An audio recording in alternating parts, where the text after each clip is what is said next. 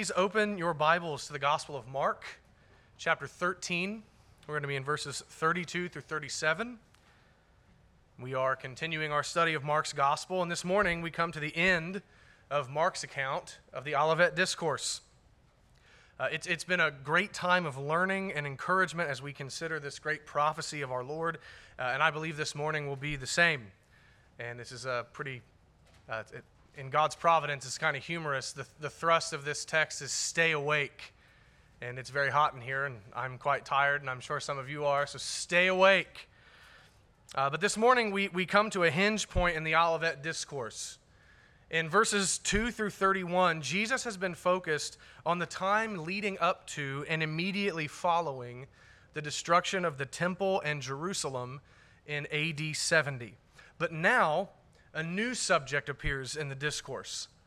In verse 32, our Lord transitions to a new topic, and that topic is his bodily return at the end of history.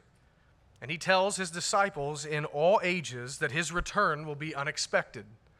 He says plainly that nobody can know when he will return in glory and judgment, but he does indeed affirm that he will come again, as we confess in the Apostles' Creed. And in light of that, our Lord exhorts his people to watchfulness in his closing words. As I said already, he tells us to stay awake. He commands us to live always in expectation and anticipation of his coming again. He commands us to live in such a way that if he were to return tomorrow, we would be prepared and unashamed to see him come. Now, if I could summarize the text, uh, I, w- I would put it this way Our Lord is telling us, You don't know when I'm coming, so live always as to be prepared for my coming. We are to live in the hope and expectation that one day Jesus will return for his church, and so we are to live so as to be unashamed when he comes. We are to live in such a way that we are prepared to meet him. That is the thrust of this text, and I hope to expound on that and a couple of other things and be a blessing to you all this morning as we look to the Word of God together. Now, with that said, if you would and are able, please stand with me now for the reading of the inspired, inerrant, and infallible Word of God. Mark chapter 13, verses 32 through 37. But concerning that day or that hour, no one knows, not even the angels in heaven, nor the Son, but only the Father. Be on guard, keep awake, for you do not know when the time will come. It is like a man going on a journey when he leaves home and puts his servants in charge, each with his work, and commands the doorkeeper to stay awake. Therefore, stay awake, for you do not know when the master of the house will come in the evening, or at midnight, or when the rooster crows, or in the morning, lest he come suddenly and find you asleep. And what I say to you, I say to all stay awake. This is the word of our Lord. Let's pray. Our great God and Father, your word is a lamp unto our feet and a light unto our path. In the scriptures, there are untold treasures in your word, you reveal glory to us. You teach us about yourself and your will and your ways. But God, we confess that we are too spiritually dull to receive even the most glorious truth without your help. And so we ask that by your Spirit you would teach us this morning. Open our eyes, ears, hearts, and minds to receive your word with all faith and love. Grant, God, that we would understand your word, and with that understanding, that we would love, worship, revere, and obey you. Grant to us this morning a sight of our Lord Jesus in the text today, that we might be blessed and changed. We ask these things in Jesus' name and for his sake. Amen. You may be seated. As I said in the introduction, our passage this morning introduces a new subject verse 32 says, But concerning that day or that hour. Uh, this is the transition text in Mark's account of the Olivet Discourse. And, and I want to prove to you that our Lord is no longer speaking of the destruction of the temple, but has now begun to speak about his bodily return at the end of the age. I want to prove that to you. I don't want you to take my word for it. Uh, the first thing I want to address is why Jesus would begin to speak of his return at this point in the discourse. Why? Now, in Matthew's account, in Matthew chapter 24, the disciples ask about the return of Christ.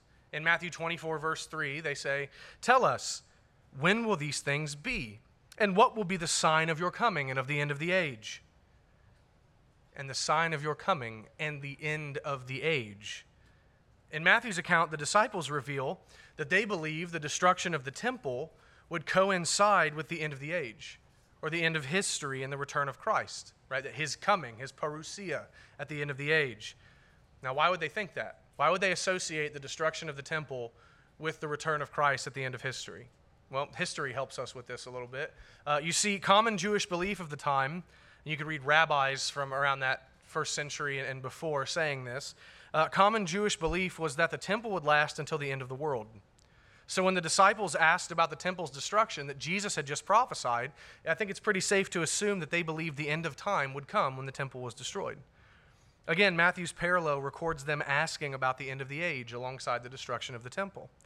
Uh, so clearly, at least I think it's clear, the disciples associated the destruction of the temple with the end of the world. And so it makes sense that Jesus, in this discourse about the destruction of the temple, would address uh, the end of the world. He would address his second coming. Uh, though in reality, the two are not immediately related, in the minds of the disciples, they were. And so Jesus now begins to speak about his return, I think, so as to correct their misunderstanding. Now, why doesn't Mark record the disciples' question about the end of the age? If you read Mark, uh, I think I believe it's verse 4, um, Mark 13, 4, they don't ask about the end of the age. Why? I don't know. I don't know why Mark doesn't record that. Only God knows. It's possible that Matthew was written first and Mark is giving a shorter summary. Uh, but regardless, we know that the disciples did indeed ask about the return of Christ at the end of the age. When we harmonize the accounts all together, we know that they did ask about that. And I believe that Mark's own record bears enough evidence to show by itself that Jesus has actually switched to that topic, right? The end of the age. And I want to show you some of that evidence now that Jesus has switched topics. I got five pieces of evidence for you. First, verse 31 seems to be a conclusion, doesn't it? In verse 31, Jesus says, Heaven and earth will pass away, but my words will not pass away. There's finality to these words, right? There's a finality to them. And such finality fits if Jesus has ceased speaking of one topic and is about to move on to another. If verses 32 through 37 continue the same topic, the destruction of the temple, then we would expect the kind of saying in verse 31 to be at the end of the discourse, I think. So again, there's finality in verse 31. I think that means he's done with one topic and he's moving on to another. A second piece of evidence, and this is big for me, verse 32 begins with the phrase, but concerning. But concerning. In Greek, the phrase is peri de. Uh, now, this is a common phrase in New Testament Greek that signals a switch in subjects. Jesus does this in Mark's gospel, actually. In Mark chapter 12, verse 26, Jesus is addressing the Sadducees and their question about um, marriage and, um, and the resurrection of the dead. And Jesus says, and as for the dead being raised. So Jesus gives some introductory remarks to them saying, You don't know the Bible and you don't believe the Bible. And as for the dead being raised, well, the phrase there is peri de at the beginning of that sentence. It signals that Jesus has switched, subjects from rebuking them for not knowing the scriptures to, but now about your question. And he begins to answer them. We see this phrase, this but concerning or now concerning, this peri de Greek phrase, signaling a subject change in the Apostle Paul's writings. In 1 Corinthians, Paul addresses a number of topics. If you're very familiar with that letter, Paul talks about a lot of stuff. We, we talked about one of them uh, this morning. We talked about head coverings in the, uh, in the Sunday school class. But we read in 1 Corinthians 7 1, now concerning the matters about which you wrote, peri de. Now concerning the matters. 1 Corinthians 7:25, now concerning the betrothed. 1 Corinthians 8:1, now concerning food offered to idols. 1 Corinthians 12:1, now concerning spiritual gifts. Right? Paul also does this in his letters to the Thessalonians, 1 Thessalonians 4:9. Now concerning brotherly love, chapter 5 verse 1, now concerning the times and seasons. And again in 2, in 2 Thessalonians chapter 2 verse 1, now concerning the coming of our Lord Jesus Christ. And in light of this constant and common use of the phrase, I think it's fair to say that a change in topic has occurred here in Mark's gospel. Again, that's how the phrase is used. Jesus says, but concerning that day and that hour. So Jesus has begun to speak of something other than the destruction of the temple. Just as Paul uses that phrase to signal a subject change in his letters, I believe Jesus is doing that here. That was very important for me uh, to believe what I'm telling you. That was very important. Uh, a third piece of evidence for this in verses 5 through 31, the first section of the Olivet Discourse, Jesus refers to a plurality of days, doesn't he? Verses 17, 19, 20, and 24. In those days, in those days, in those days. But in verse 32, there seems to be a shift. Jesus now begins to speak about that day or that hour. He's now speaking of a singular day and time and not a general period of time. So, this kind of singular day language is often used in the Bible to refer to the return of Christ. The day, the great day, that day, and that hour are all used in scriptures to refer to the end of history and the consummation of all things at Christ's return. And again, and here in verse 32, Jesus has begun to speak of a single day. So I believe that Jesus is talking about capital D, that day. A fourth piece of evidence here uh, notice the opportunity for flight in the discourse in verse 14. When you see the abomination of desolation, run. Go, go to the hills of Judea, the mountains of Judea, Judea. Run away. You could run from what Jesus has been talking about. But here in verses 32 through 37, there is a sudden and unannounced day that cannot be escaped. You can't run from this one. He just comes, and that's it. So again, it seems there's a difference in subjects. And then lastly, in verses 5 through 31, there are signs, aren't they? There are signs they're supposed to see. Jesus is prophesying things that are going to happen. Verse 29 even says, So also, when you see these things taking place, you know that he is near at the very gates. So there were signs in verses 5 through 31 that they were supposed to recognize concerning the initial subject of the discourse. But are there any signs in verses 32 through 37? Not a one. Jesus says, You don't know when it's going to happen.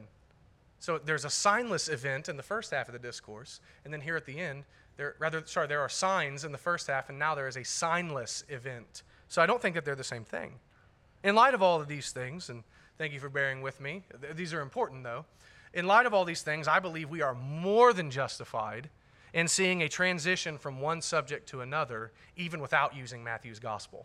I think it's in Mark itself. And, but it does fit perfectly with Matthew's opening verses in his account of the Olivet Discourse, where the disciples ask about Jesus' coming at the end of the age. That's what Jesus has begun to spoke about here, or speak about here, and I just wanted to prove that to you. We are talking about the second coming of Christ, or rather, we should say more properly, the bodily return of Jesus Christ.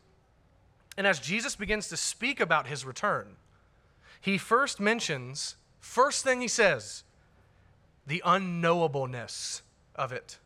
I made up a word the unknowableness of the return. Verse 32 But concerning that day or that hour, no one knows, not even the angels in heaven, nor the Son, but only the Father. Jesus says that no one knows. No, no angel, no men. And at least at that point in time, not even Jesus himself knew when he would return. Only God knew. Only God knows when Jesus will come. Now, this poses a problem for some. I can see it on some of your faces. This poses a great problem for some. Many people read this and they say, How is Jesus God if he doesn't know something? Just real quick, anyone, has anyone ever thought that when you read this text? How does he not know something if he's God? I thought, I've asked that question many times. And that's a question worth answering. So I want to answer that. And I'll tell you at the, at the front end, this answer is, is, is fairly simple if you believe the Bible. If you believe the Bible, and don't believe that you have to be able to reason everything out in your own finite mind, but you just believe what is revealed in the text, the answer is fairly simple, but it is very, very mysterious. If you're someone who says, I only believe what I can fully understand down to the bottom, then you can't believe what I'm getting ready to tell you. But if you say we live by revealed truth, and whatever God has said, even if I cannot comprehend it, is the truth, then this answer is fairly simple, but very mysterious.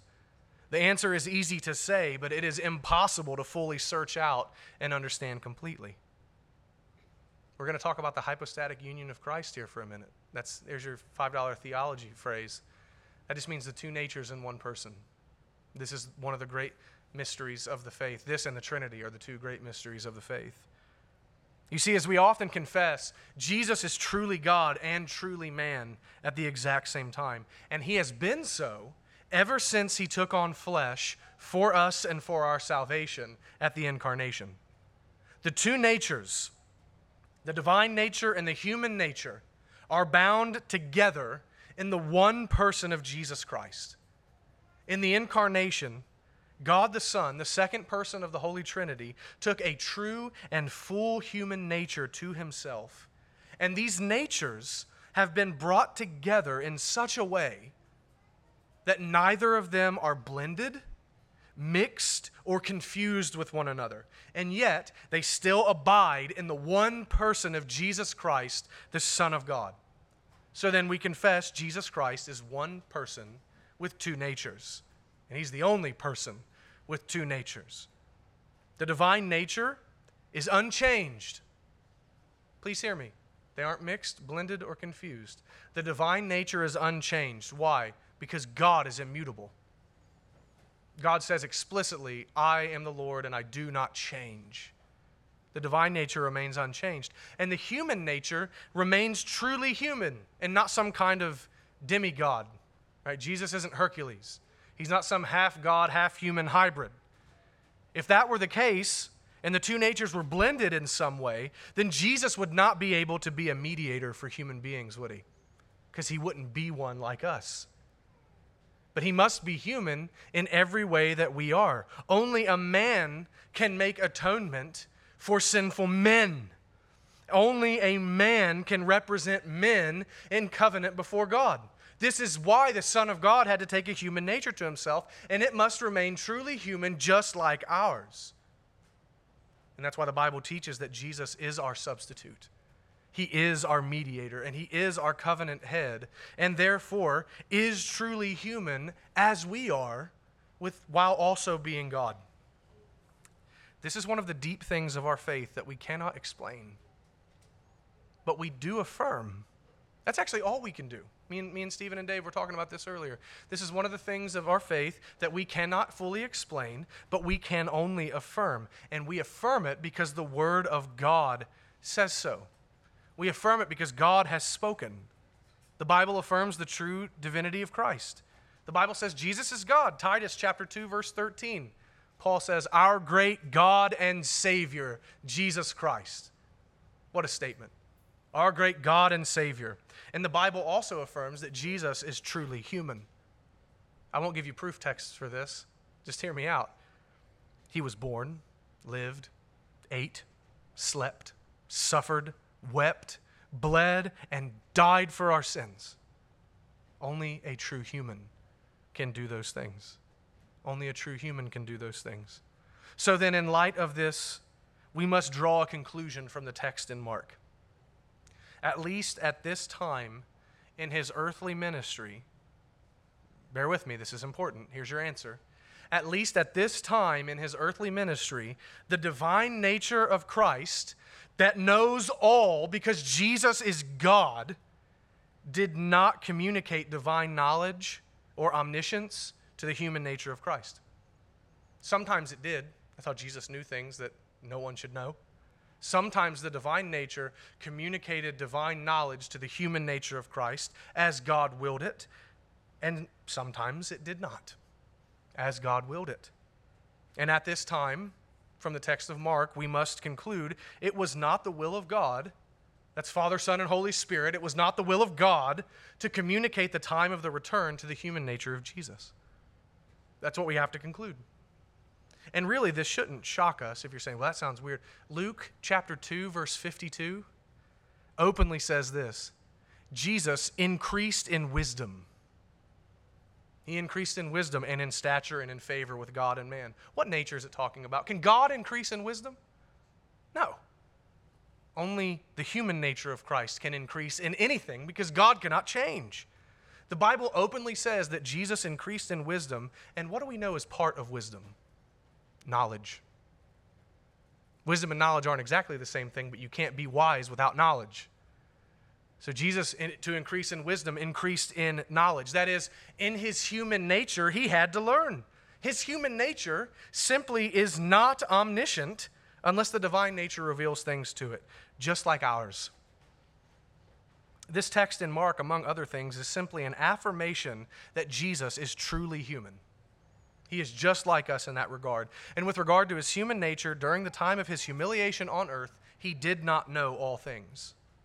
Now we confess that this is very mysterious. Do we not? Like it makes you scratch your head, doesn't it? Right? In one nature, Jesus knows all things because he's God, and in the other nature, he did not know all things because he's truly human. How that how?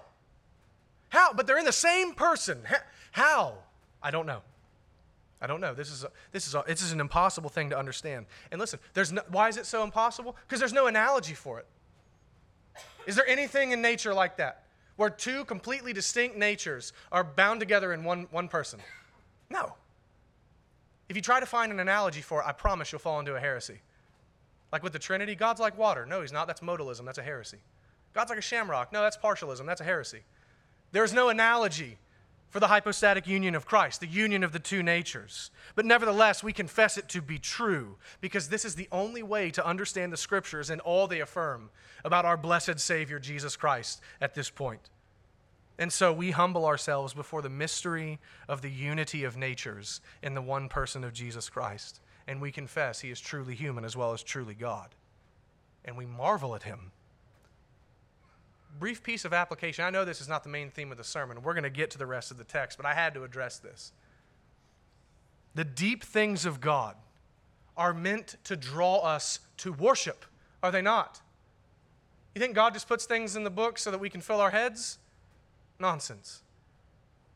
These things are meant to lead us to worship. So then, brothers and sisters, as we confess, behold the mystery and wonder of God made flesh. We can affirm it because God has revealed it, but we will never fully understand it. Not even in eternity will we fully understand it. Jesus is like none other. And hear me the incarnation of the Son of God is the greatest miracle of all time. It is greater than his resurrection. His incarnation is the greatest miracle of all time. Behold your God and stand in awe at the fact that you cannot comprehend him. You cannot. You can affirm true things about him because he has told you things about himself, but you will not get to the bottom of him. He is incomprehensible, and that is one of the reasons we worship him because he's not like us, but at the same time is like us because he's human. Do You see, we still can't, our words fail us, don't they? Behold your God. Humble yourself before him and worship. But even with all of that said, I don't want you to miss the point. I know I just took a 10 minute detour don't miss the point of Jesus' words here. And if it wasn't for the Arian heretics who deny the divinity of Christ, I wouldn't have had to do that, by the way. Christians would just read that and say, mm hmm, he's truly human, and we could move on. But because of heretics, I have to address these things. Don't miss the point here. The big point of Jesus' words Jesus says that no one knows when he will come again. That's the big point here. That's the thrust of the discourse at this point. Nobody knows when Jesus will descend from heaven in glory and in judgment. Let this be a great reminder to us. Please hear me. We need to hear this, especially, I'm, I'm just keeping it real in, in our area, because I know what most people's um, end times theology is. We need to hear this. Date setting eschatologies, date setting end times theology are an abomination in the eyes of God right? Remember that dude in Florida some years back? Jesus has come back next year and he tricked a bunch of people into selling all their property. Date setting eschatologies are an abomination to God. Anyone who tells you Jesus is coming at such and such a time is a liar. They don't know. They're lying to you, and they're calling Jesus a liar in this text. Now, maybe they don't know that's what they're doing, but nevertheless, that's what they're doing. Right? And ignorance is no excuse. That's what they're doing. Maybe they don't, uh, again, maybe they don't see, but that's what they're doing. Jesus Christ has said that we cannot know when he will return. And so anything that even smells like date setting for his return is sin. It is attempting to pry into things that God has explicitly declared in His Word are hidden from men.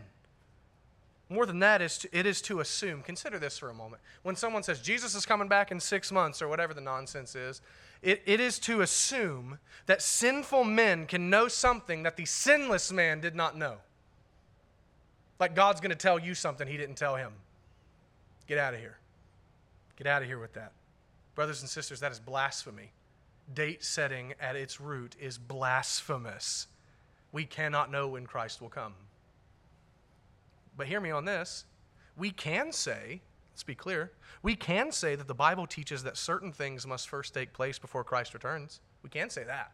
That's not date setting, that's reading the entirety of the Bible. Let me give you some examples.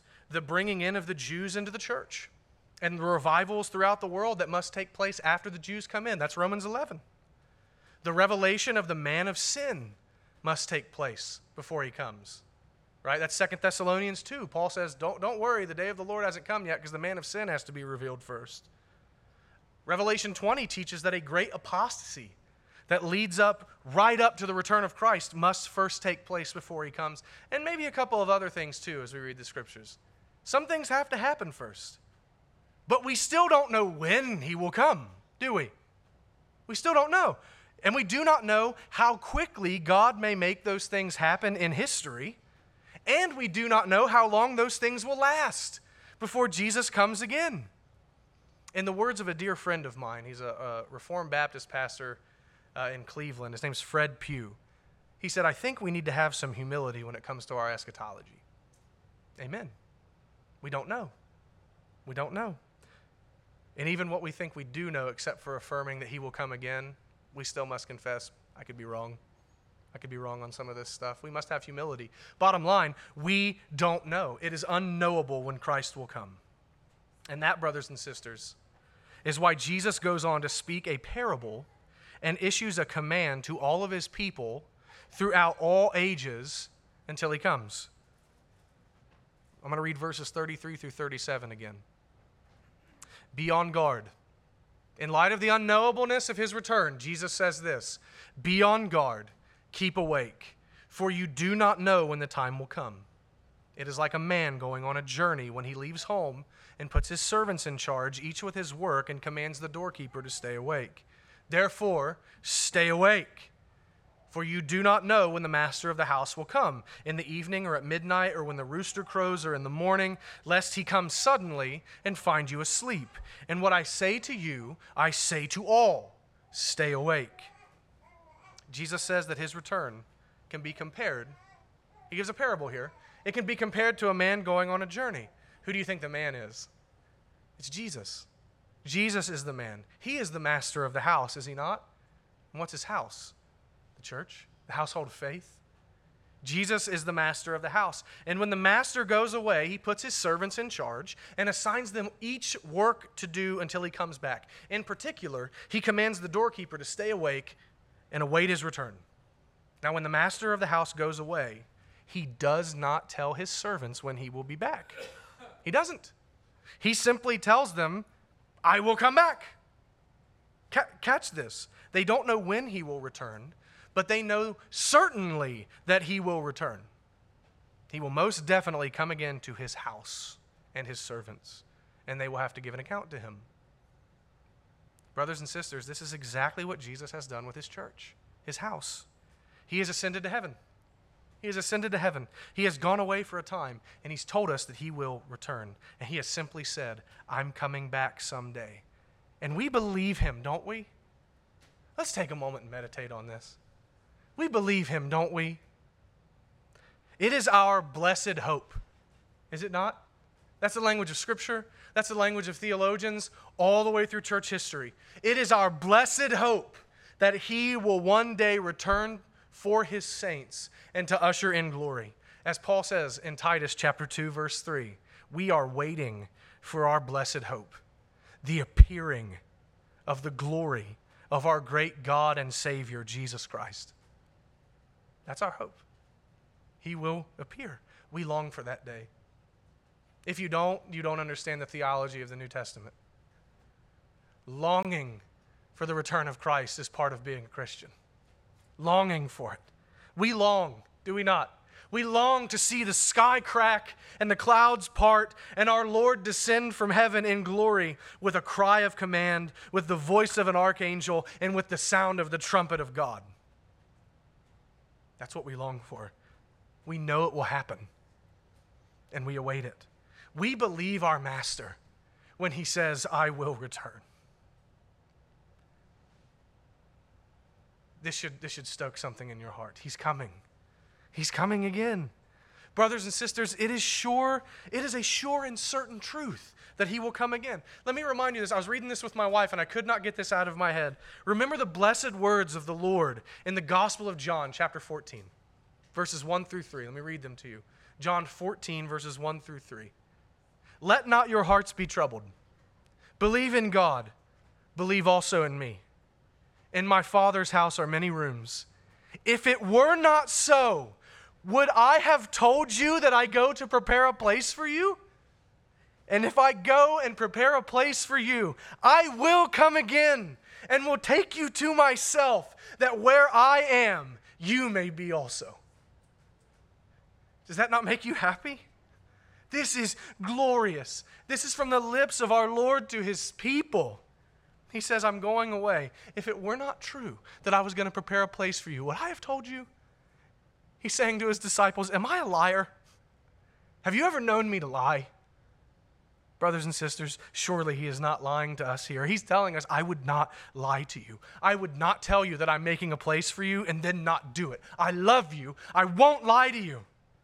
And then he says something glorious that, that just should make everyone who knows what a sinner they are just stop in their tracks and, and marvel at the grace of Christ. He says, I will come again and take you to myself that where I am, you may be also. Who wants to be with me? Can you not say that about yourself, sinner? Who wants to be with me? But here Jesus says, like a husband who prepares a home for his bride and then comes to take her home with him, so also our Lord says that he will one day come again for his bride. Is this not refreshing to your soul? Is it not? I will come again for you. Brothers and sisters, he is no liar. And the glory of it all is that he says he wants us to be with him. He wants us to be with him. The Lord and God of all things desires that we be with him forever. And hear me on this about the desires of the resurrected and glorified Christ. He will not be denied his desire. He is resurrected and glorified. He is no longer, I love this about Jesus, in his exaltation, he is no longer denying himself anything. For 33 years, he denied himself everything for us and for our salvation. And now he denies himself nothing. And he says, I desire that you be with me, so I will come for you. Bank on that. Do you believe this? This is too glorious to not believe. Jesus has said it, and he is no liar. He will come again for his church. Now, think of all the places. I just want to show you a few more places where God has promised this exact thing to us in his word. 1 Thessalonians chapter 4 verses 16 and 17 for the lord that is jesus for the lord himself will descend from heaven with a cry of command with the voice of an archangel and with the sound of the trumpet of god. And the dead in christ will rise first. Then we who are alive who are left will be caught up together with them in the clouds to meet the lord in the air. And so we will always be with the lord. Philippians chapter 3, verses 20 and 21. Paul says, But our citizenship is in heaven, and from it, from what? From heaven. From it, we await a Savior, the Lord Jesus Christ, who will transform our lowly body to be like his glorious body by the power that enables him even to subject all things to himself. Acts chapter 1, verse 11, the angels, the apostles are, are, are staring up at Christ as he's ascended to heaven, and the angels say, Men of Galilee, this is just funny. Men of Galilee, why do you stand looking into heaven? This Jesus, who was taken up from you into heaven, will come in the same way as you saw him go into heaven. And finally, 1 John chapter 3 verse 2. John says, "Beloved, we are God's children now, and what we will be has not yet appeared. But we know that when he appears, we shall be like him because we shall see him as he is." There are many other places we could read in Scripture that affirm this glorious truth. It is all over the Scriptures. Brothers and sisters, I tell you, He will come again someday, and it will be a glorious day. And we long for this. We long for this. And hear me, whether we live to see it or not is irrelevant. This is nevertheless our great hope. It is our great joy. It is our great longing. It is fuel for the fires of our hearts. It is food for our weary souls. It is refreshment for our spirits to remember these things. When you look around at the world, you see how dark things are. What do you know? Not always. Won't always be this way. He's coming. He's coming again. Jesus will reign. He will come again. He will return in glory. And hear me. Please hear me on this. Even if you have an optimistic view of the long term history of the world. If you're like me and you believe that the majority of the world will be Christian when Christ finally comes, this is still our great hope. Please hear me, my fellow postmillennialists, if there are any in the room. I think there's four of us. Hear me. The expansion of the church and the glory of it is not our hope. It's not. Yeah, we talk about it a lot because the Bible talks about it a lot, but it is not our hope. We rejoice that Christ will have dominion in history, but we have an eye to something much greater. We long to see the King reigning for eternity with his redeemed people in a restored and recreated heaven and earth. We long for the day, not when the church has exploded throughout the world and, and, is having dominion by God's grace. We don't long for that, but we long for the day when sin and death are removed from this world completely. We long for the day when we receive the resurrection and glorification of our bodies. We long for the day when Christ will be vindicated before the eyes of all who have ever lived. That's what our focus is on. That is what we're waiting for ultimately. Please hear me. Don't lose sight of the great thing. The return of the king is what we're after. The final consummation of all things is what we're waiting for.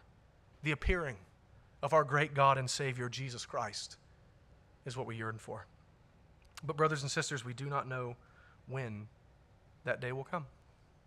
The master of the house has only told us that the day will come. That's all we know. So then, if I could speak like Francis Schaeffer for a moment, how should we then live? How should we then live? What do we do with this information? What do we do with this? Well, know this Jesus did not tell us that he will return for no reason.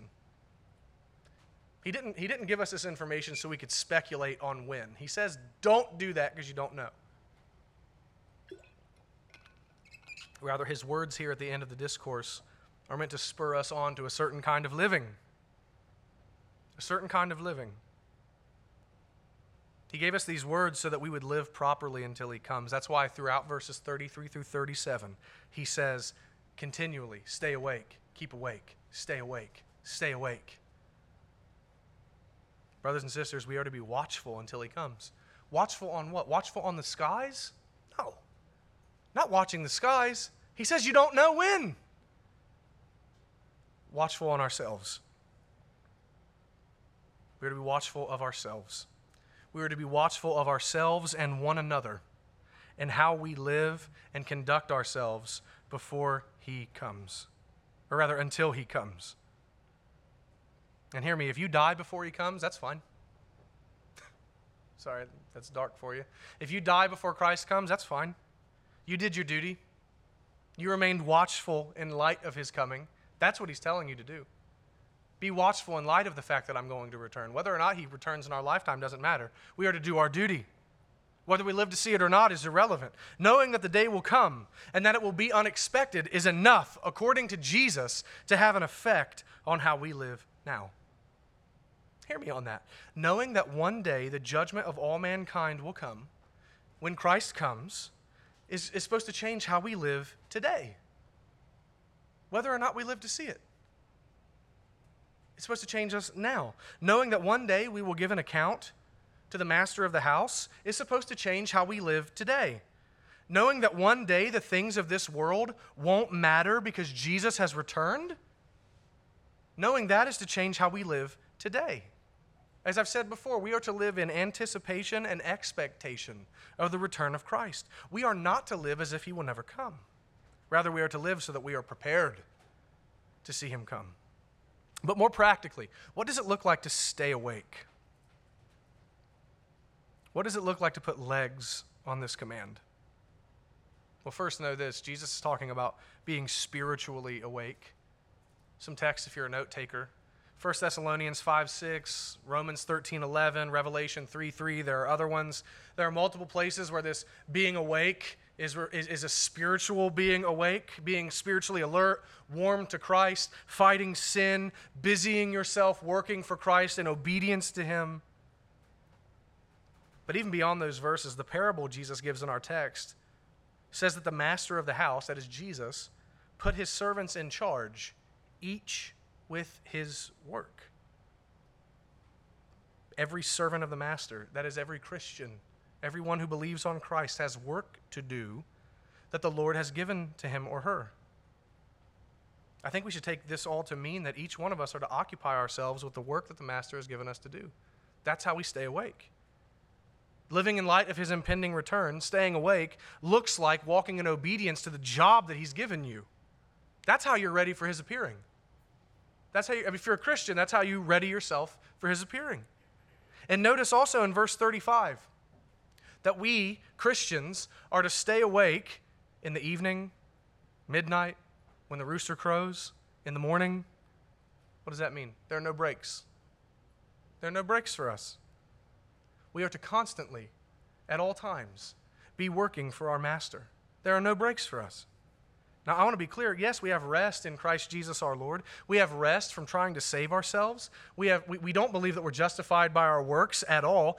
Yes, we have peace with God through Christ and rest with it. But never, there is nevertheless not one hour that we are permitted to live as if He is not coming again.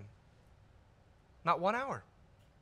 We are servants of the Master, and He has commanded us, to quote the King James Version, occupy until I come.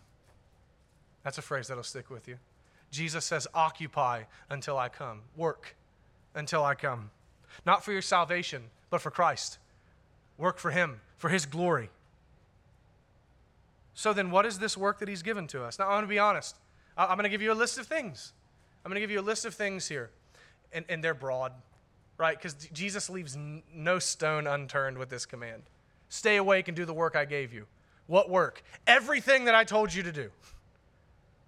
It's, it's all encompassing. I'm, I'm just going to go broad here, and I'm sure that you, you each can think more specifically and how, how these things apply to your life, or, or maybe things I'm not going to mention, right? And I recommend that you do that. It's the Lord's Day. Spend some time meditating upon these things. How do I stay awake? What work has Christ given me to do? And know this Paul's words to Timothy in 2 Timothy 2 7.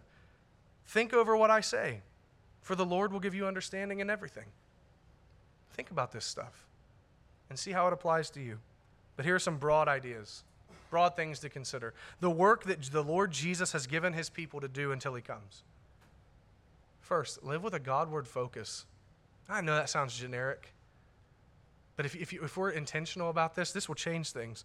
Let your actions and thoughts be directed by considering what pleases the Lord in all things. Not living your life with no thought to Him, but living your life with constant Godward focus. You say, I want to be pleasing to the king. I want to see his smile when he comes. A second, kill sin. These are basic things. Kill the sin in your life by the grace of God. Strive for holiness. What does that look like? Listen, like put legs on this in your own life. Be intentional about rooting out sins, even subtle sins in your life. Why? Because the king will return and I will have to give an account to him. A third thing, evangelize. Tell people the gospel. Why? Because the king will return to judge the living and the dead, and they need to know Christ as I have come to know him. A fourth, love, care for, and serve God's people. Why? Because I want the master to see that I loved his house while he was away. A fifth, raise your children to know the Lord. Let me say it again Don't just bring them here. Raise your children to know the Lord. Teach them the faith. Preach the gospel to them. Take them here. Take them to public worship. But do family worship. Do other things. Why?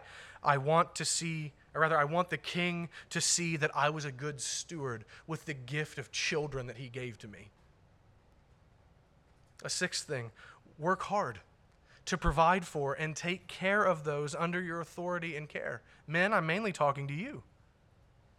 Work hard. Why? Because the king has given me authority. And I want him to see that I used it well and for his glory when he comes. A seventh, for all of us, think less of yourself and more of others. Just think of yourself less. Why? Because I want the king to see that I tried to be like him. Eighth, be committed to regular daily prayer.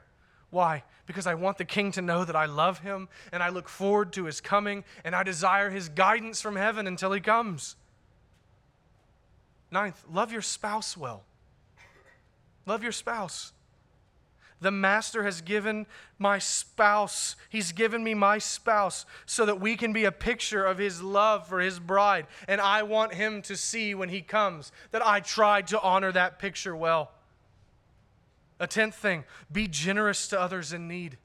Why? Because I want the master to see that I was a good steward with the material goods that he gave me, and that I supported his house. I supported the ministry of his church, and I cared for the poor like he did when he was here. An eleventh and final thing study the Word of God so that you can know it better, and so that you can help others to know the will of the King. Why? Because I want to be found obedient and faithful to whatever the Master has said.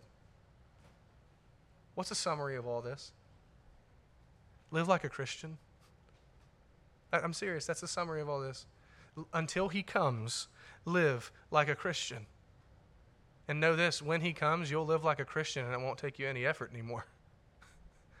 but until he comes, put in the effort and live like a Christian. And, and let's be honest, these, all these things that I've given, a couple of your faces look confused. These seem like very ordinary things, don't they? And, and, and they are. To some extent, they are. But nevertheless, these are the kinds of things that the Lord has called us to do. These are examples of how we occupy until He comes. This is how we stay awake. We focus our energy on living for the master of the house until He comes.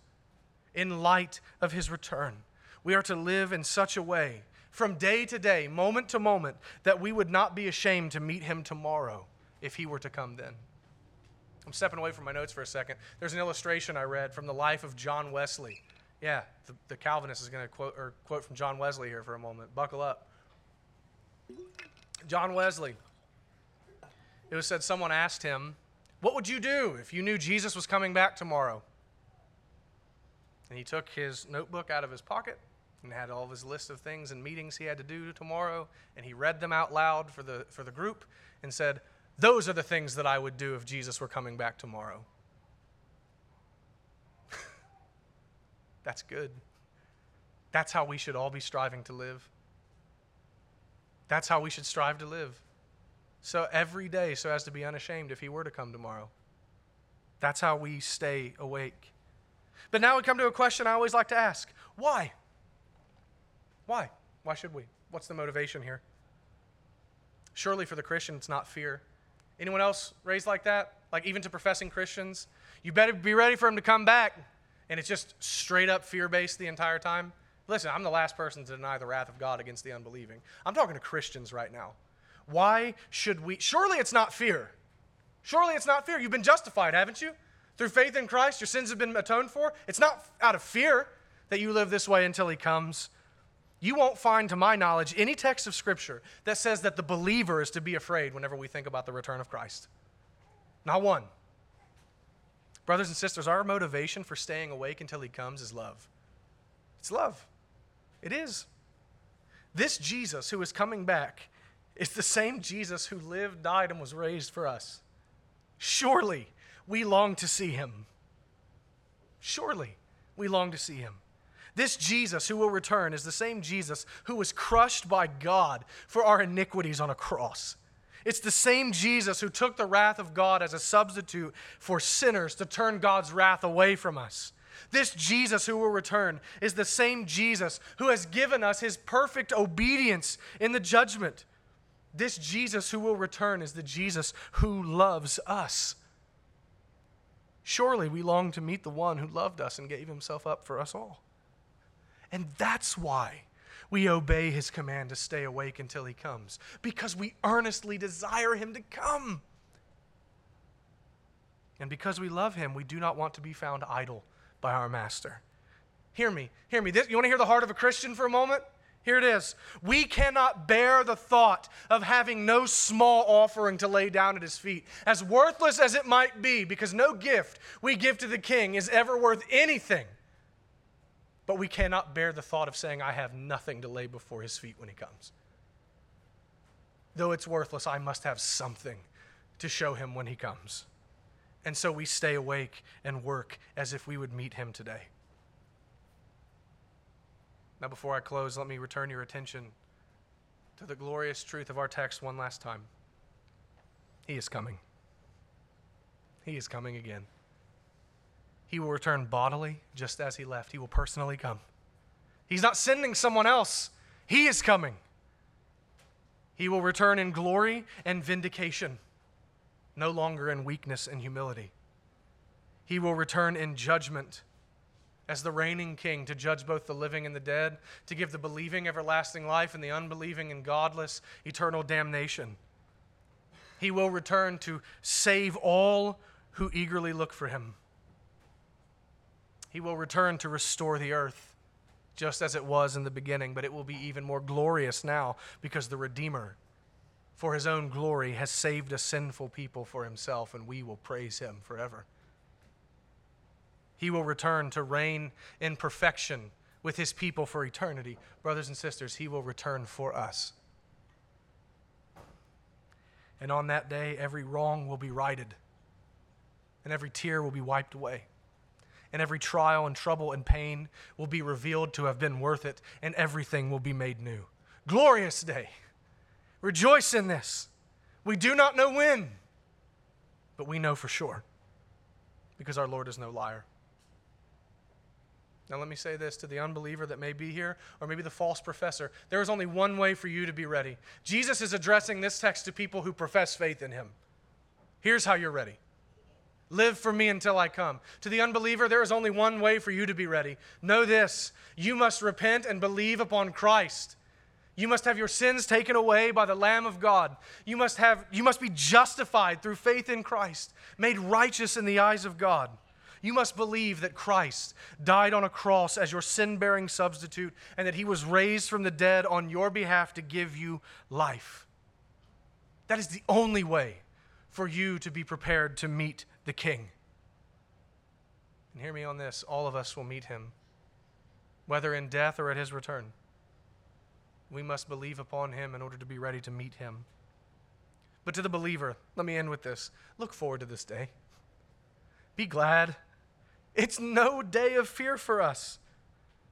Rather, because of the mercy of Christ toward us who believe, it is a day of celebration because our King will be with us.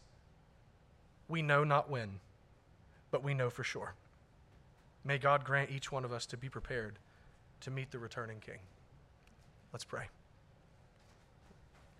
Our great God, we thank you for this text of Scripture that reminds us of glorious things. That Christ, as I have said dozens of times in this sermon, Christ will return. I ask, God, that you would seal that simple truth to our hearts and make us live differently in light of it you change us by the truth of your word. So I ask that by your Spirit, you would take this truth and change us. Help us to occupy until our Lord comes. We ask this in Christ's name. Amen.